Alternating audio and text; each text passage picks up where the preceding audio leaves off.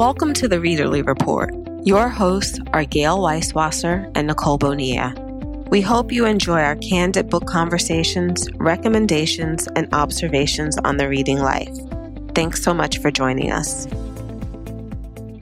Okay, so welcome to another edition of the Readerly Report. It's been a while since we checked in. We had uh, an, an episode that we wanted to get to. Unfortunately, we've had a bunch of technical difficulties with it. So we're going to forge ahead and see if any of that material can be recovered and uploaded for your listening pleasure at a later time. But today, Gayle and I are going to discuss campus novels, which I'm really excited to discuss. I thought it would be good I don't know, kind of comparison to discuss campus novels just because campuses, you know, college campuses, high schools, elementary schools, everything is in disarray at this point. So maybe go back to a time when the travails of going to school were much simpler than what they are now with the the additional crisis I think attached to attending class or going to a party. Yes, for sure. So I I always feel like I'm really attracted to books with that are set on a campus. It was interesting to kind of research the show because I felt like I didn't come up with as many as I thought I had read. And I wonder if I confuse or if like campus novels and gothic novels go to the same place in my head. Hmm, interesting. Because there were a lot of things I was just like, oh, this is going to be so easy. And I would think about a book and it's like, oh no, but that was really just set in this gothic manner. That's funny. I interpret my the way I, the reason that I like campus novels is that it's such a perfect microcosm. Like it's there's so much drama that takes place, and yet it's a nice contained environment. So you can, for an author, I would think like you can really sort of develop a whole story, but you don't have to go beyond the confines of the campus. It's right. A, it's a great. Um, there's so much sort of hierarchy and insecurity and drama that happens is just great fodder for a story. I guess, do you think that it can be isolated from social media? Have you seen any novels which mm. kind of, hmm. you know, I think I read Catherine House by Elisabeth Thomas, and I think she plays with this kind of school where you have to give up everything for three years in order to study there. And everyone's super committed to it. You can't have any cell phones, no televisions, mm. no photographs. So that was kind of an interesting bubble that she tries to build around the campus. That sort of underscores or sort of confirms my theory that authors try to do away with social media in their books either by setting them in an earlier time or finding some other construct where their characters can't have access to phones. Yeah, because, it's some community where yeah. for the greater good you have to be isolated and Right. That's so interesting. So here it became part of the plot that you had to you had to literally give them up. Right. Yeah, you there was like one one of the students had snuck in a picture of his grandmother who raised him and you know you can kind of see as the students become more involved in the school, sometimes the things that they've smuggled or things that they've tried to hold on to disappear. But they definitely were not allowed to have any access to either telephones, mm-hmm. TVs, just nothing. You know, it's just like this is a bubble. I mean, how would you feel if your kids were going to go off? And I think this novel even takes it so far to they don't go home for breaks. You're just there for three years. Oh, that sounds awful. As a parent, that sounds awful. Right. Like anything could happen. I mean, so it's stuff like that. I mean, they do to make the point in this novel. I think it has to be said that these are all children who have been neglected in some way or who are running or who have parents who are kind of negligent or so yes, I guess she took a lot of steps to make that bubble. Yeah. Before we delve into the campus novel, should we do a quick catch up on what we're reading, what we've read? Sure. I mean, I, I feel like I have very little to contribute to this conversation, but I'm well, you read happy Catherine to hear what you've been up to. You yeah, read- that's true. I think I had talked about that though. Yeah, but that might be in the lost episode. okay. Um, well, I've read a few since we last talked, and I can't remember what we discussed on the lost episode. But um, did I talk about Secondhand by Adam Minter? I don't think so. But then anything on the lost episode, no one else has heard. So okay, that's true. I guess we have a little bit of catch up to do. Okay, so I read Secondhand, which I think you and I talked about a while ago, which is nonfiction about the secondhand economy, the recycling economy, and how. Oh yeah, that's right. Yeah, so how this is my my blow dry book. Um, this is all about how secondhand goods, mostly from the U.S. but not entirely, wind up in other markets around the world. And how you know these secondary markets have have sort of popped up for different things like clothes or cars or electronics and how this kind of complex secondhand market that has things leaving certain countries and going through other countries and landing in other places. I thought it was absolutely fascinating just about the life of the things that we discard and what happens to them and how you know we live in this very disposable culture now where we buy fast fashion and we buy things that aren't necessarily made to last and how a lot of that stuff ends up in landfills. But when we do take the time and money to invest in things that last longer how they have this much like extended life beyond our single use. So um, this is called secondhand by adam minter and uh, this is like a little topic that i'm fascinated with so i really like that one do you think it's going to change any of your consumption? Um, maybe. I mean, I think like it sort of makes you think before you just like plunk down a couple hundred dollars for like IKEA furniture. It makes you think about the fact that that's very like unlikely to wind up being used after you do it. And so, I mean, it's a it's a luxury to be able to afford longer lasting stuff, but it's also so much better for the earth. So I think that's something that I'll think about when I buy stuff, or just like donating things. And it also changes your mind about like, you know, people have this vision that when they donate things, they want it to be used in their community, and that just doesn't happen the vast majority of the time. And you kind of just have to get used to the fact that your stuff may end up across the world, and that's fine. Like both from a you know perspective that it costs money to get things where they're going there's other efficiencies in the market that make it worthwhile for your stuff to end up very far away. Well i think of it in a lot of terms of just it's just working at a finance company and listening to the news you know everything is about consumer confidence and you know just your whole life is predicated on you continually buying stuff you know?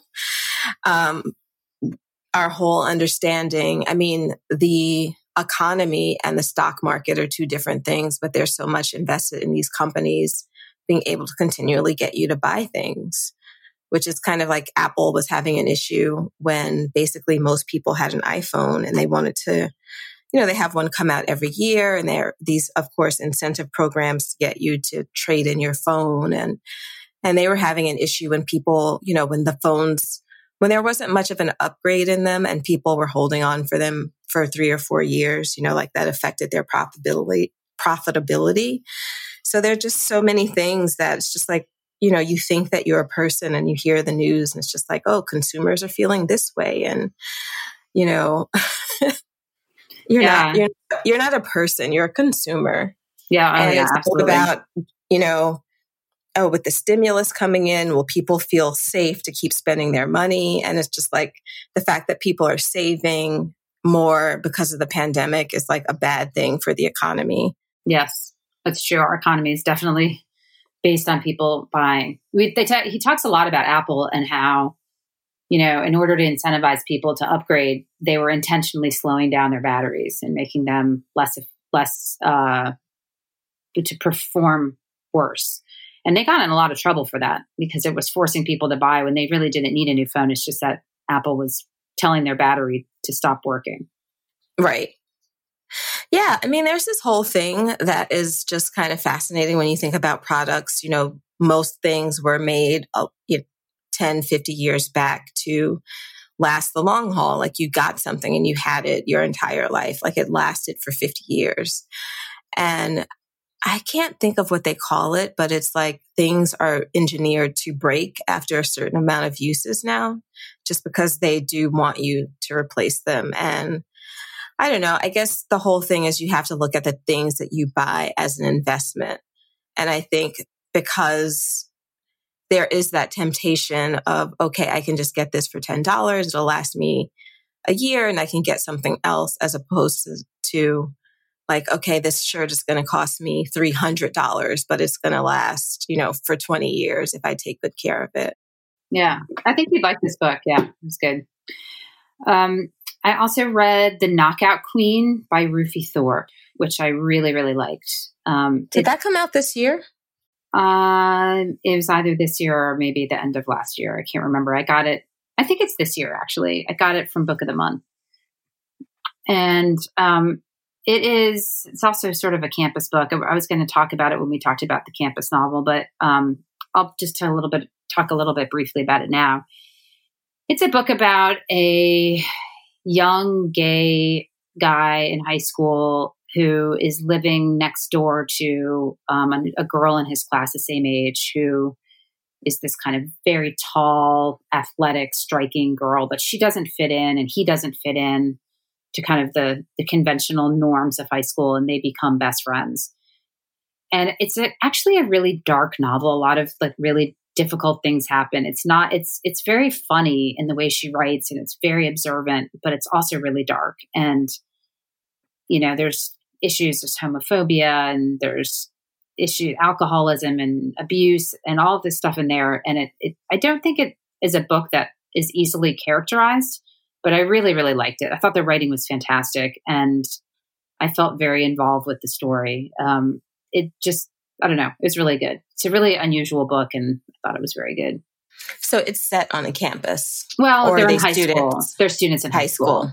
yeah okay and it follows them through high through college and into their early 20s. So I don't sort of a campus novel and it, it it's a campus novel in that it deals with high school bullying and you know popularity and all of that. So the the issues are there. I don't know if it's I would necessarily call it a campus novel, but it certainly came to mind when I was making my list. But I really liked it. This is by Rufi Thorpe and she wrote a book that I have not yet read, but I want to called The Girls from Corona Del Mar which I have in the oh, house. Oh yeah, I've heard of that. Yeah, she's really good. So I like the I like the Knockout Queen a lot. That's really interesting that you say it goes to high school and it covers college because I was just reading.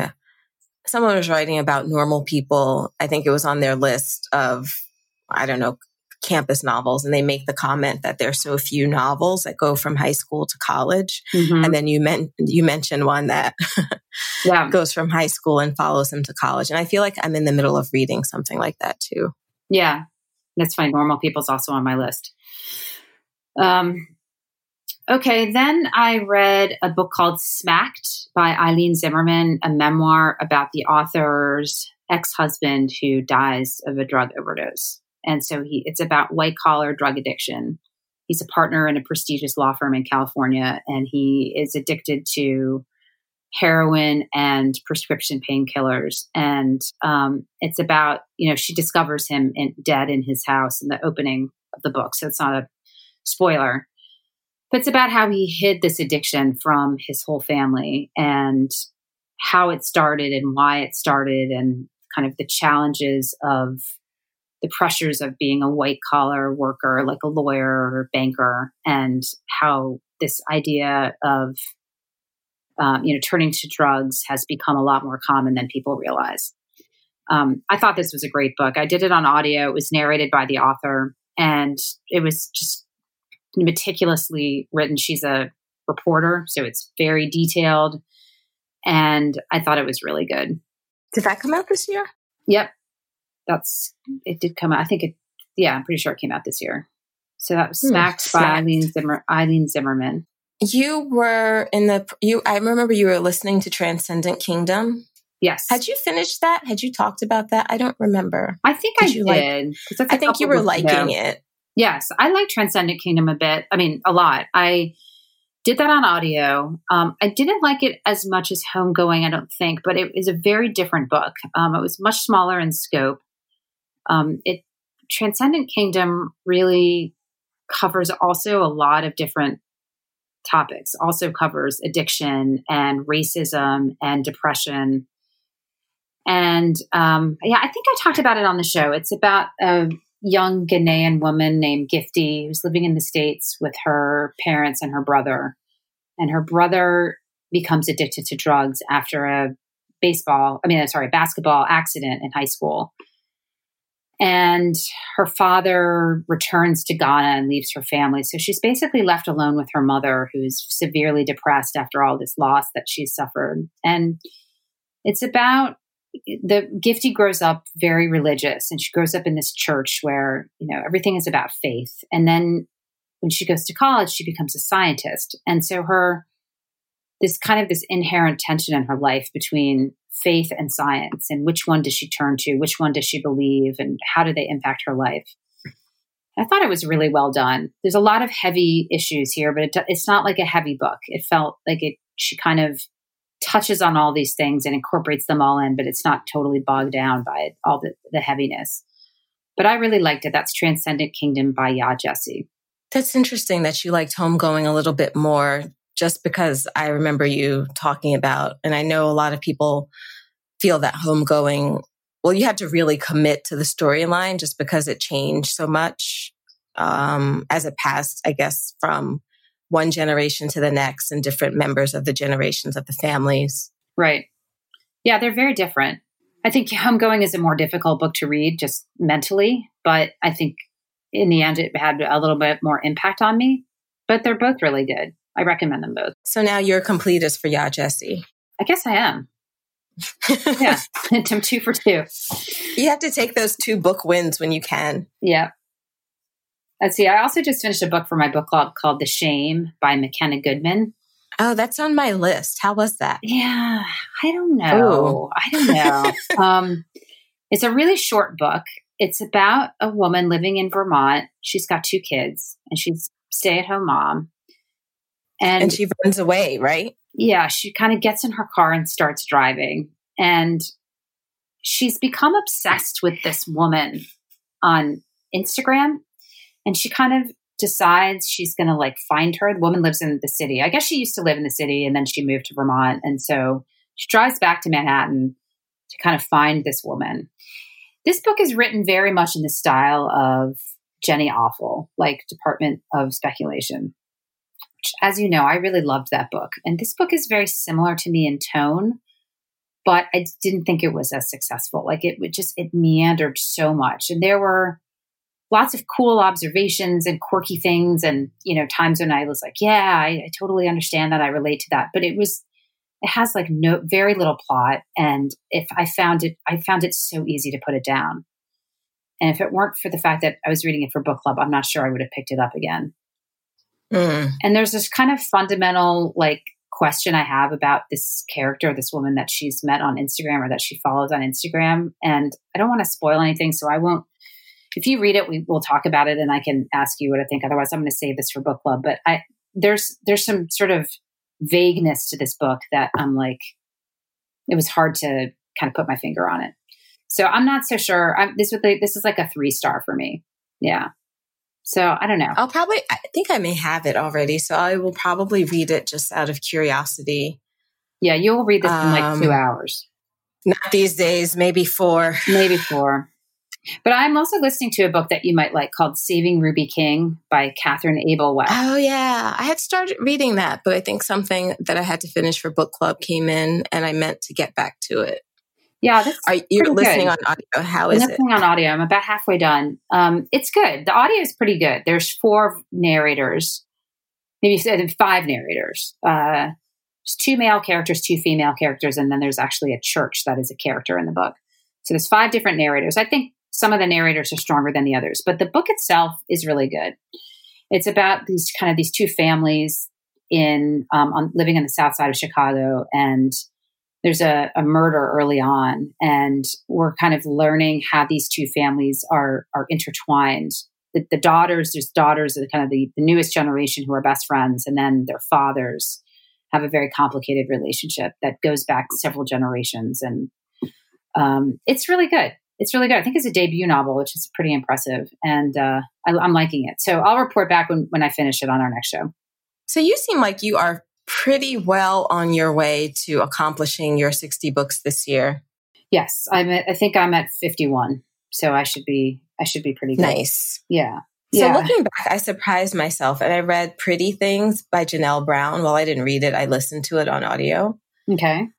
Uh, I really like this. It was about this woman. Well, it's about two women. One is basically a grifter and con artist who's been running con jobs on wealthy men in order to support her mom, who is has uh, who has cancer, which keeps recurring, and so she keeps going back and pulling these last jobs in order to get enough money to pay for her mom's treatment. And she goes to this house with her boyfriend to run a con on the daughter of a family that she knew growing up in, I want to say it was on Lake Placid or something, uh, some small lake town.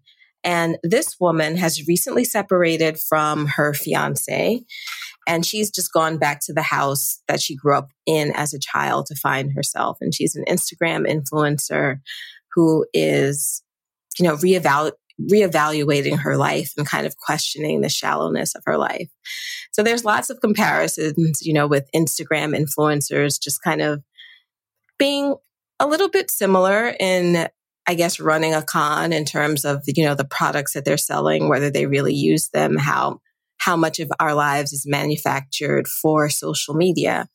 But it is about, you know, how their relationships change over the course of the time that they spend. I think she is renting out part of her house or part of the guest house in order to make some money and also because she's lonely. And so they have a past, which one is not aware of. So you get to see how it unfolds, what went on in the past that would bring her, the grifter, to, I think her name is Nina, to the point where she would want to run a con on this woman and how it's all going to turn out.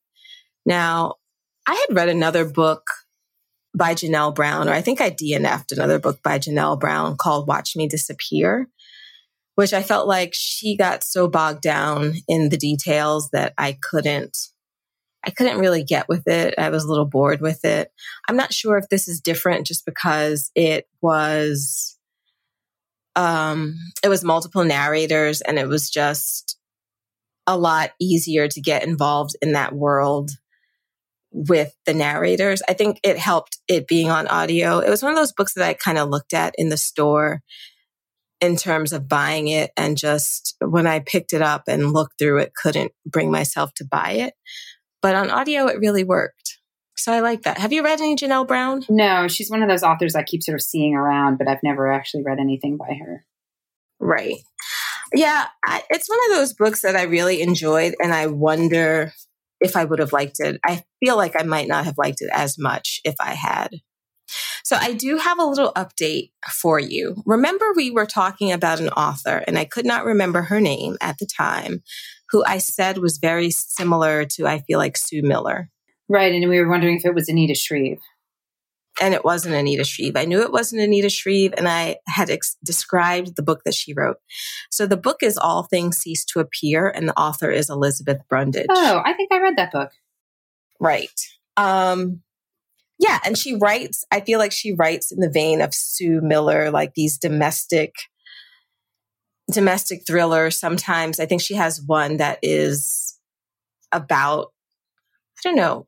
I think one deals with the government you know, there's always these kind of who done it domestic crimes. One is The Doctor's Wife, which I don't remember if I read.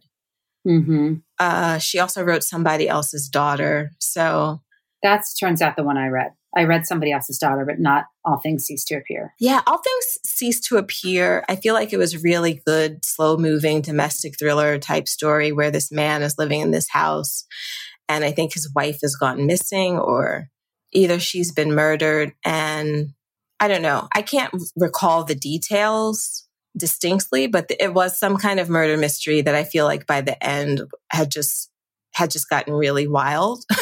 okay. So it's one of those books that you really like it and you know, I was really into it and then the the last quarter of it just went really fast and spun out of control. This one, uh, I'm just looking at my review now of somebody else's daughter. I, I said it was a thriller. I thought it was more of a domestic family drama, but it turns out it was a thriller. And this is what I wrote. It's one of the more implausible, cliched, and unconvincing books I've read in a while. I guess I did not like it. I thought the relationships yeah. were unrealistic, too many coincidences, implausible plots, and loose ends that were never tied up. Oh, and then I said, and worst of all, there was cruelty against dogs, which I cannot stand. I don't remember the cruelty against the dog, but but I think that's accurate. I think her books kind of masquerade as these more domestic suspense or you know kind of literary thriller family novels, but then the, by the end they're just like just what happened. Yeah. All right. well, everything happened in the last quarter. So it appears I did not like it. okay. Don't remember it very well. But I was so happy to remember that. Yes. That's always satisfying when you're trying to get your name, get your hands on a, a book and you can't think of it. So, have you told us what you're reading now? Well, I just finished The Shame. So, I haven't decided. I think I'm going to read uh, Leave the World Behind next, the the new Rumaan Alam book. It just came. Oh, I just mail. got that. Yeah, it was my book of the month. So I'm going to. I think I'm going to read that one next. so my book club is reading Piranesi by Susanna Clarke. And oh. I guess this is her follow up to Jonathan Strange and Mr. Norrell. Yep. Uh, uh, I don't know. I feel like I'm not going to like it. How come? I don't know. There's like Pan is on the front of it playing playing a lute or something. Um, there's something called the other. I think that I may not be in the mood for sci-fi. Yeah, there's I, a labyrinth in the halls. The, there's a lab within the labyrinth of halls. An ocean is imprisoned. Waves thunder up staircases. Rooms are flooded in an instant. Yeah, I just don't know. That sounds, yeah, that sounds tough. I think I could read that. I have seen that book around. Um, yeah. Yeah, I think, you know, I don't know. I think every maybe October and Fe- in February we lose our minds and do a themed book. So this is kind of I don't know, maybe a tie-in for Halloween or something out of the ordinary. And I had said, I don't know, guys, because her last book was 500 pages or something. What was your but last one? one? No, her last one. Oh, her last one. Which I did. Yeah, which I didn't read. Jonathan Strange and Mr. Norrell is like a doorstopper. But I went along with it because this one's only 245 pages, but I feel like it might as well be 500 pages. Yeah. If you're not liking but we'll it, see when you're not like when you don't love a book, it doesn't it, it doesn't matter how short it is. It feels very long. And it was one of those that I read the first page and just it just seems like it's going to be a chore. But we'll see. So maybe I'll I may come back and say that I really love it. Okay. But that's what I'm reading for my book club and yes, I'm very excited to leave to read Leave the World Behind. Yeah. I I've read mixed reviews, but most of them are really positive. Right. Yeah, I think this is his breakout book. This is the one that they're making a series out of it. And I see that he's making the rounds. I think it was shortlisted for one of the prizes. I can't remember which one, if it was. I think you're right. National uh, Book Award, maybe? Yeah, maybe. Yeah. All right. Well, should we get into our campus books? We should.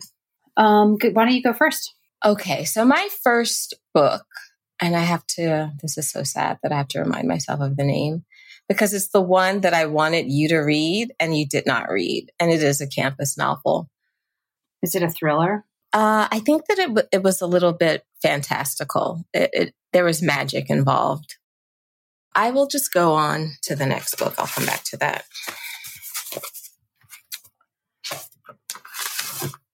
So you're going to say normal people. So this one gets really mixed reviews.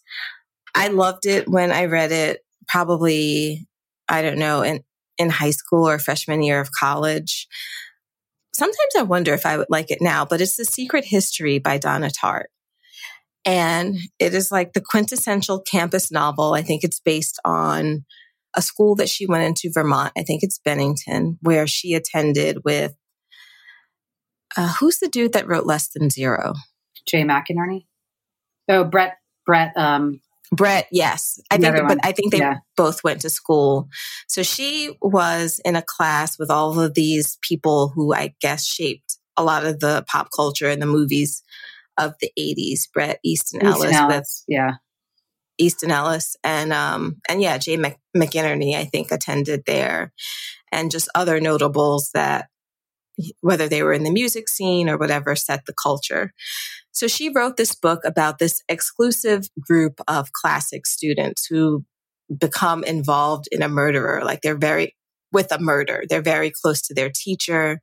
You know, they have these weird rituals and it's just like such a such a well, besides the murder of the student, it's such a campus like has all those campus novel tropes, you know, snobby students, rich students, uh, getting up to mayhem, performing rituals that probably the average person would not be interested in. So I feel like um, you haven't read The Secret History. I haven't, and I've had this book forever. I've actually never read anything by Donna Tartt. never read The Goldfinch. I never read The Secret History, but I've always wanted to read this one. Did you try to read The Goldfinch? No, I didn't. Yeah. I tried. I think I made it maybe 100 pages, and people say it picked up and got better, but I, it just was not my cup of tea. yeah. I mean, I know people love it, but uh, I just, it seems, it's so long and I don't know. It just didn't, didn't appeal to me. Well, The Secret History I read way before I would have judged a book by its length. I think I was probably in one of those moods where I welcome the length, you know, like cozying up to a good book and not wanting it to end. And now I look at something if it's over 400 pages, I'm so wary. But Yeah. so that's my first one. Yeah, that seems like a good quintessential pick. Um, my first one is also a quintessential um, high school pick, and it's Prep by Prep. Curtis. Yep. Um, that's the first thing I think of when I think of a campus novel. It's about a girl who goes to a boarding school. She's from Ohio and she doesn't fit in because it's all these super preppy kids. And um, she, you know, has to kind of figure out who she is and how does she join this world and uh, she kind of develops this huge crush on this guy and i think his name was cross sugarman it's one of those names that has stuck with me ever since i read it and um, you know the whole kind of the friendships she makes with other kids and her complicated relationships with her teachers and then this obsession with this boy who she does eventually i end up I think end up hooking up with, but it's never he's never quite the boyfriend she wants him to be. Um, this was my first Curtis Sittenfeld, and I absolutely loved it. And I, I keep wanting to reread it. I think I was trying to get one of my daughters to read it this summer, and that never happened. But I, at some point, would love to reread this book or maybe do it on audio. I got the audio somehow on my phone, so I keep thinking I'll try to slot it in sometime. But for me, this is like quintessential campus book. You talk about it so highly, you speak of it so fondly that I would be curious to see what your thoughts are, you know, to read it. I guess how many years has has it been since it's been published? 10? Uh boy, I don't remember when it came out. A long oh no, more than that, I think. Probably closer to 20 at this point. Let's see, I'll look it up. Yeah, so it'd be interesting. To, I mean, because you love this book, and I think you love the memory of it. I just wonder if it would stand up. Yeah. Uh, maybe that's the reason I'm I'm not reading it because I'm worried it might not. And I like to have it sort of remain Be your go-to? un- yeah, unsullied in my mind here. I'm just trying to see when it when it came out. 2005. 15 years. I mean, did you read that book before you had kids? Uh no, well no because my kid daughters were born in 2004, so it must have been after. Okay, interesting. Yeah. Okay, what's your next one? So my next one is The Likeness by Tana French. I've probably talked about this book several times on this podcast anytime Tana French comes up because it is my favorite of her Dublin murder mysteries. I think it's my favorite of all her books that she read, that she's written, that I've read. I have to say, I like this book the best. I mean, the entry book was In the Woods, which I felt like was the ambiguous ending might have ended it for a lot of people. But this one is about a woman who goes undercover. She is a dead ringer for a young woman who's murdered on a college campus. So she has to in- infiltrate their group of friends to f- kind of figure out what has happened to her because I guess no one knows that she no one realizes that she's dead. So she's trying to get into her group of friends to figure out like what was going on in her life and whether she did it or not.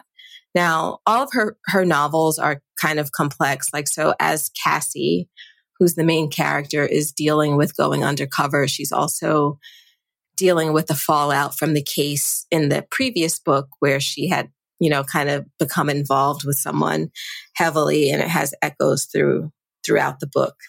But, you know, besides it being a murder mystery, it also is one of those college books with the I think the camaraderie, the different problems that you have as an undergraduate, and, you know, just the everyday life of going to classes or whatever.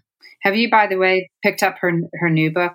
Yes, I know. I'm spoiled for choice because I do have the new book and I and I'm anxious to get to that as well. So her and Rumaan are kind of competing. Mm. I feel like I'm, you know, hers is by the bedside and I've taken the cover off and so I don't know. This has been a week. So probably after we are done with the podcast, I'm probably going to curl up and do some reading. Oh, good.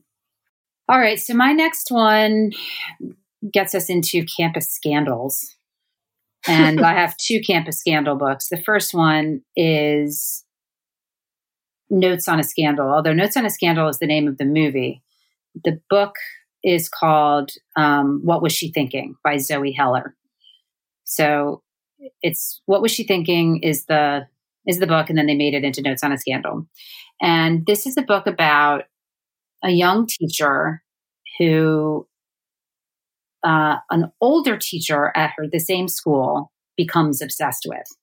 And she starts to kind of follow her and it turns out that the younger teacher is having an affair with one of her students a 15 year old student and the book is narrated from the perspective of this older teacher who is kind of bent on destroying the, you know, making public what's going on with this teacher and her student and then kind of destroying her life. But it's um it's a really fascinating book and there's kind of an unreliable narrator element to it and um, i thought the movie was really good did you you read this one didn't you yes i did yeah i really liked it yeah and i thought the movie was was just as good as the book and it's got Cate Blanchett and Judi Dench in it, which probably helped.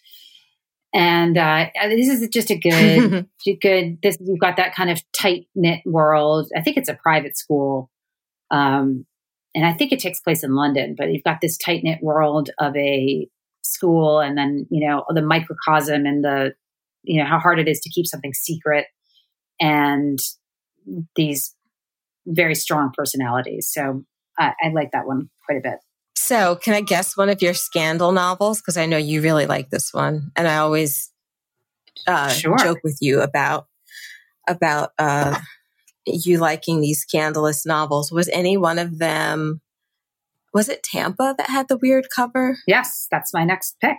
Very well, very uh-huh. well done. Yes, yes. Uh, you want me to cover it now? Yeah. Since you raised yeah, it, Yeah, go on. Um, Tampa, yes, it does. It's funny. I I think I read the Arc, which had a different cover than the um, much more. You didn't get the felt. uh, the buttonhole is that the one you mean? Oh yeah, yeah. Maybe it was the second one that had a felt cover. Her covers are kind of scandalous. Yeah, this is a super scandalous book. So, and this is another scandal one. This is about a teacher. She's a 26 year old middle school teacher in Tampa who is like a sociopath who preys on middle school boys and becomes completely obsessed with them and seduces them. So it's all about this teacher. She's married, but she's having an affair with a um, eighth grade boy, and it's you, you. You basically know she's going to get caught, and it's you know you kind of it just becomes this question of how is she going to get caught, and then what's going to happen and it's extremely raunchy. It's very graphic. It's also very funny. Um, it's uh, not for everybody. So if you don't like graphic sex descriptions, stay away from this one. But it's really, really funny. And it's Alissa Nutting is the name of the author. And she has an, a second book out that I have not yet read, possibly even a third. I, this remains the only one I've read by her, but it was, it really is very memorable. You you never read this one, right? No. It's it, they it's called a scorching literary debut, and yes, it is completely scorching. This book is I've it's I've not really read anything like it before or since, but it is a campus novel. Okay, so there are a few that I'm just going to mention in passing just because maybe we read them and didn't love them, or maybe we read them and we discussed them to death.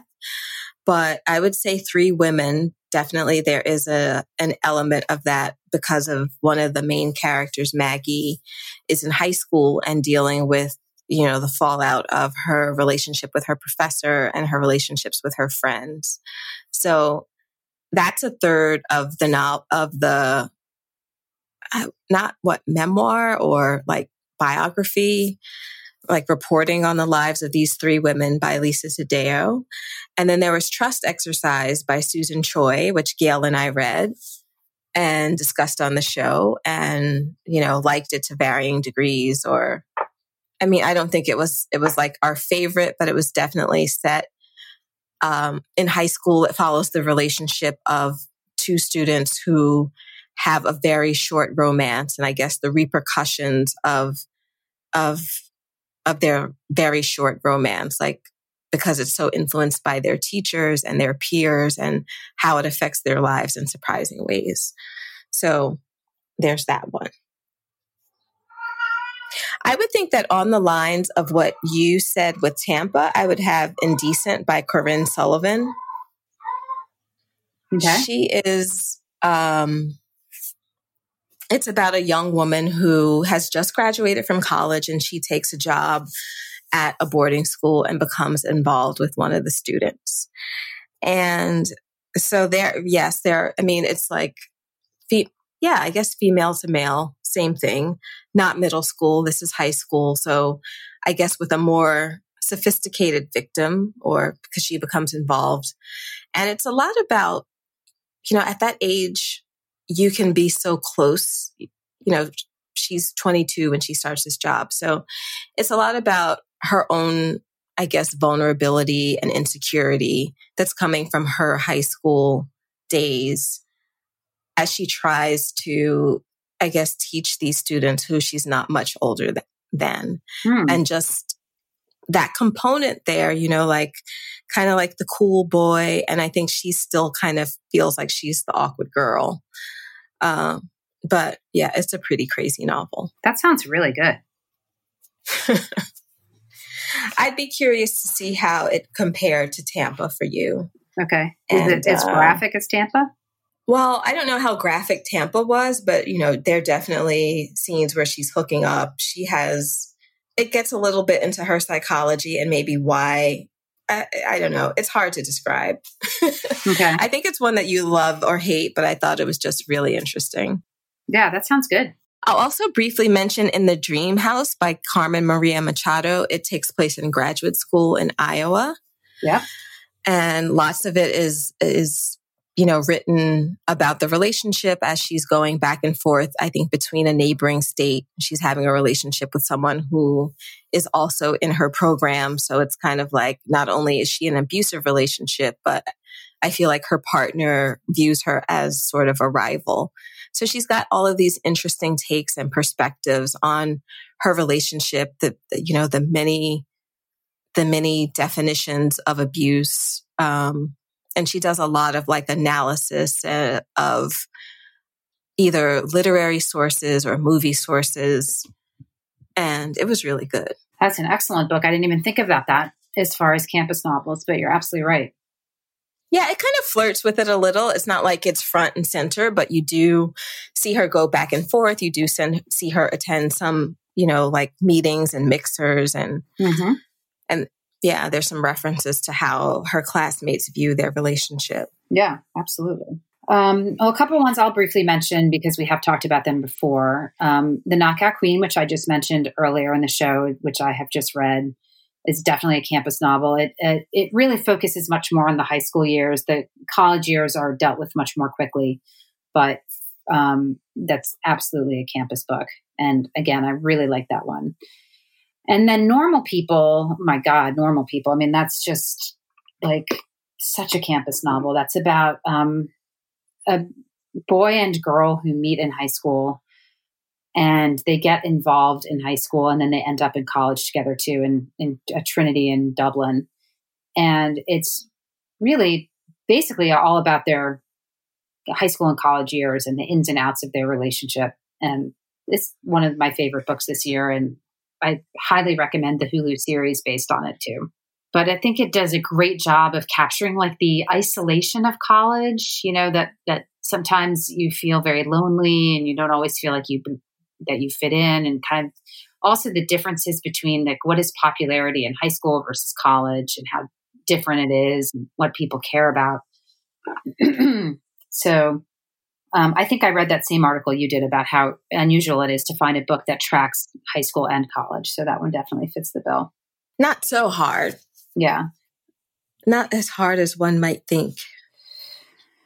Um, and then the next one I wanted to talk about was a book, I think it's technically a YA book called The Absolutely True Diary of a Part Time Indian but the, mm-hmm. by Sherman Alexie. And, um, but this I think can be read by adults as well as young. I mean, it's not, I mean, I don't even know if I'd call it a YA book, but, um, this is about the, it's loosely based on the author's life because I don't, I think it's fiction, but it's about a boy who grows up in on an Indian reservation and he spends the early years of high school attending school on the reservation and then he ends up going to a different school uh, after that. I don't. I can't remember if it's public or private, but he goes to a better school that's further away where he's like the only Native American kid, and it's all about trying to fit in in the new school and the differences between the two schools and how he's kind of straddling both of these worlds straddling life on the reservation and then life with these much more privileged kids